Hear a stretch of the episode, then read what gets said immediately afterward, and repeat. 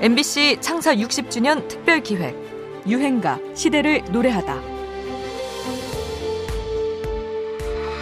2013년 최고 대세돌 엑소에 내가 빠졌어요. 그럴 리가 있나요? 제가 아끼고 아껴놨죠. 엄청난 카리스마 그리고 소녀들을 완전히 녹이는 무대 매너로 3주 연속 1위를 한 엑소. 역시 대세돌이란 말이 과언이 아니군요. 말해 뭐해. 일단 보시죠. 2012년 SM 엔터테인먼트가 야심차게 선보인 보이그룹 엑소는 2010년대 K-팝 시장을 정복하며 절정의 인기를 누립니다.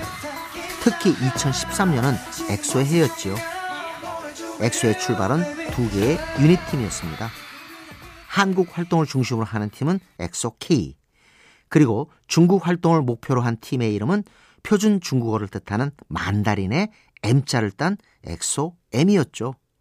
엑소 K와 엑소 M이 하나로 뭉친 2013년 엑소의 첫 번째 정규 앨범이 발표됐습니다. 하지만 기대만큼 반응이 빨리 오지는 않았는데요.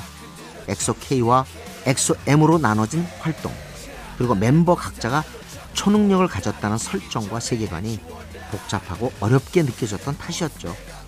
이때 리패키지 앨범의 타이틀곡으로 으르렁이 나오면서 엑소의 운명은 물론 K-팝의 역사도 바뀌게 됩니다.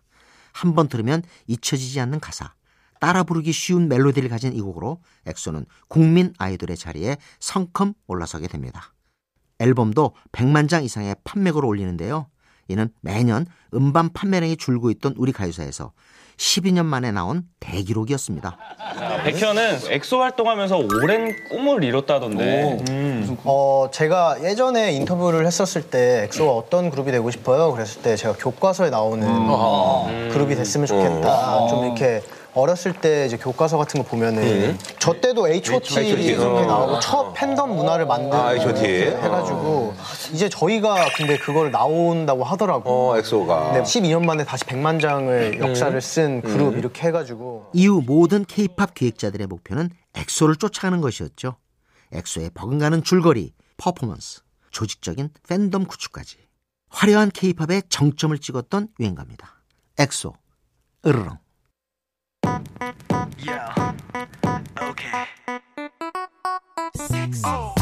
나 혹시 몰라 경고하는데. 잘 들어. 지금 위험해. So dangerous. 자꾸 나를 자극하지 마